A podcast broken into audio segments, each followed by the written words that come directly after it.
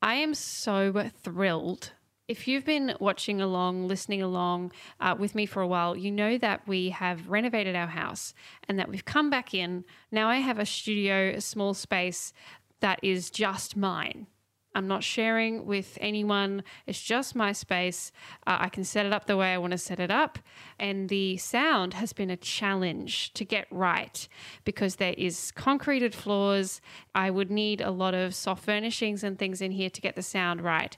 And I'm almost at the point now, almost, almost. There's still a little bit of reflection that you can probably hear, a little bit of echo, a little bit of, well, not echo, but just a bit of that background bounce that I'm still controlling for. But I'm almost at the point now where I'm really happy with how this is sounding. So if you're listening to this going, oh man, this sounds different, it's because it's almost there.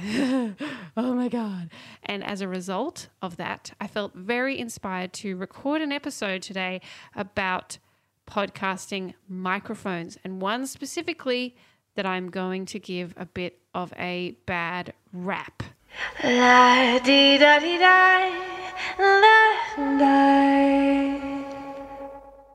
If you have a Blue Yeti microphone as your primary podcasting microphone, you're probably not going to love me in this episode because I am going to throw some shade on the Blue Yeti microphone for podcasting applications specifically. Now, the thing about the Blue Yeti microphone, uh, if you Google it, if you have access to your computer or, or your phone or something right now that is easy for you to access without, you know, crashing your car. Uh, the Blue Yeti microphone is a quite a pretty looking microphone. Although it is a little phallic, it's pretty retro looking. It comes in a few different colors. Uh, and I can see why, if you're a new podcaster and you go to JB Hi Fi or something like that and you see it there, you would purchase that one because it looks cool. And it does also have its own stand, so it can sit there on your table and you can talk into it, and it looks pretty cool. It also looks cool on camera. So if you've got video that you're doing and those sorts of things, then you would probably want to use that one because it looks pretty great. And in fact, we certainly do have clients that use Blue Yeti microphones as well that may be listening to this. And I'm sorry, you know, I, I'm, I'm sorry. What can I say? I'm going to throw some shade on the Blue Yeti microphone if you have had these issues that I'm about to kind of run through, then know that it is probably your microphone and that there is another way. There is some things that you can do to minimize the issues with this particular microphone, or if you're looking for an upgrade, then that's certainly an option too. Okay, so first things first, the Blue Yeti microphone is a condenser microphone. So there's two different types of microphone. There's dynamic microphones and there's condenser microphones. Dynamic microphones are microphones, you know, like when you when you go to like a live gig and there's that like handheld type microphone. It's got like a round kind of top to it. That's a dynamic microphone. It's also uh, microphones that they use to mic up like amplifiers and things like that, where it's lots of really loud sound because dynamic microphones work really well and handle uh, loud sounds well. They don't have that broad range of frequency response, so they can take a lot of a beating, basically. There's a few different types of dynamic microphones that really can take a beating, but the dynamic microphones are, are simpler. Condenser microphones are more complex and Blue Yeti is one of those microphones. So it's a condenser microphone.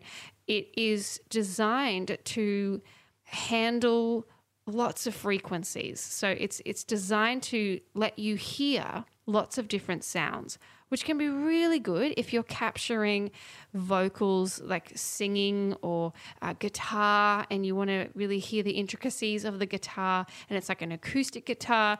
You know things that are acoustic instruments condenser microphones are so good for that. And having the broad spectrum of your frequency of the delicateness of your voice is really important when you're recording.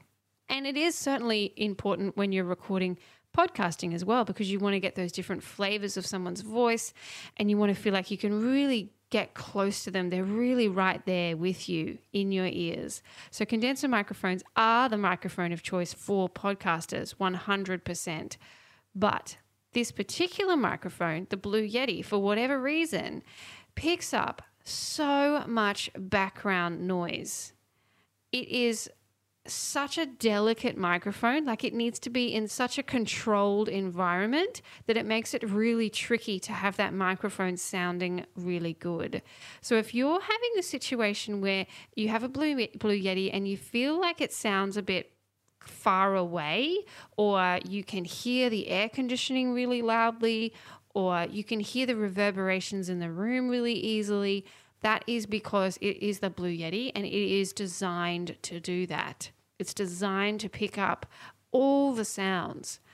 Unless you have a podcasting booth in your house or lots and lots of pillows, you know, you've got cushions, you've got blinds or curtains, you've got no way that you're having sound come into the room. It's a completely quiet, controlled space. Unless you have that, the Blue Yeti microphone is not a great choice. The other thing about the Blue Yeti microphone to remember is that it doesn't have an inbuilt pop filter. Now, the pop filter is the thing that sits on the top of the microphone. It's like a, a foamy thing. And if you don't have one of those with your microphone, then you are going to get plosives. What do I mean by plosives? I mean when you say a p, a b, a t, they are going to be really plosive sounds that make a lot of p, p, like a big heavy sound in someone's ear. The only way to minimize, reduce, or get rid of the plosives is to have a foam thing that goes on the top. So the Blue Yeti does have a foam pop filter that you can get for the top of it. You can get them on Amazon. Uh, there's also a link to foam pop filters on our podcasting gear page on the Bamby Media website. If that's the only issue you're coming across with your Blue Yeti, then just get a foam pop filter and you won't have any issues with it anymore.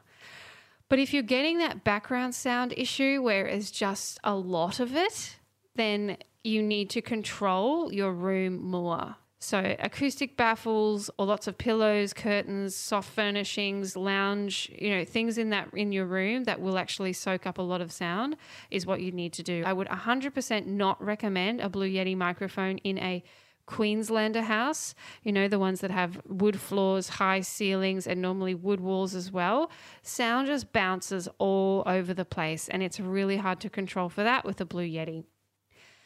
The last thing I'll say uh, about the Blue Yeti, if you are having trouble with it, is it's probably not close enough to your face. Blue Yetis have to be really close to your mouth because they can pick up so much sound they have to be close to your mouth and you need to turn the gain, the level, volume down a bit so that you're not getting blasted. But you need to have it really close to your mouth for the Blue Yeti to sound really good because it is a condenser microphone, as I said. So it does have the capacity to sound really good, but you need to manage it because it's so delicate. It is a delicate microphone. It's like a fancy little pretty microphone, it's just a bit delicate. So you need to have a real look into your space and listen to the sound of that microphone.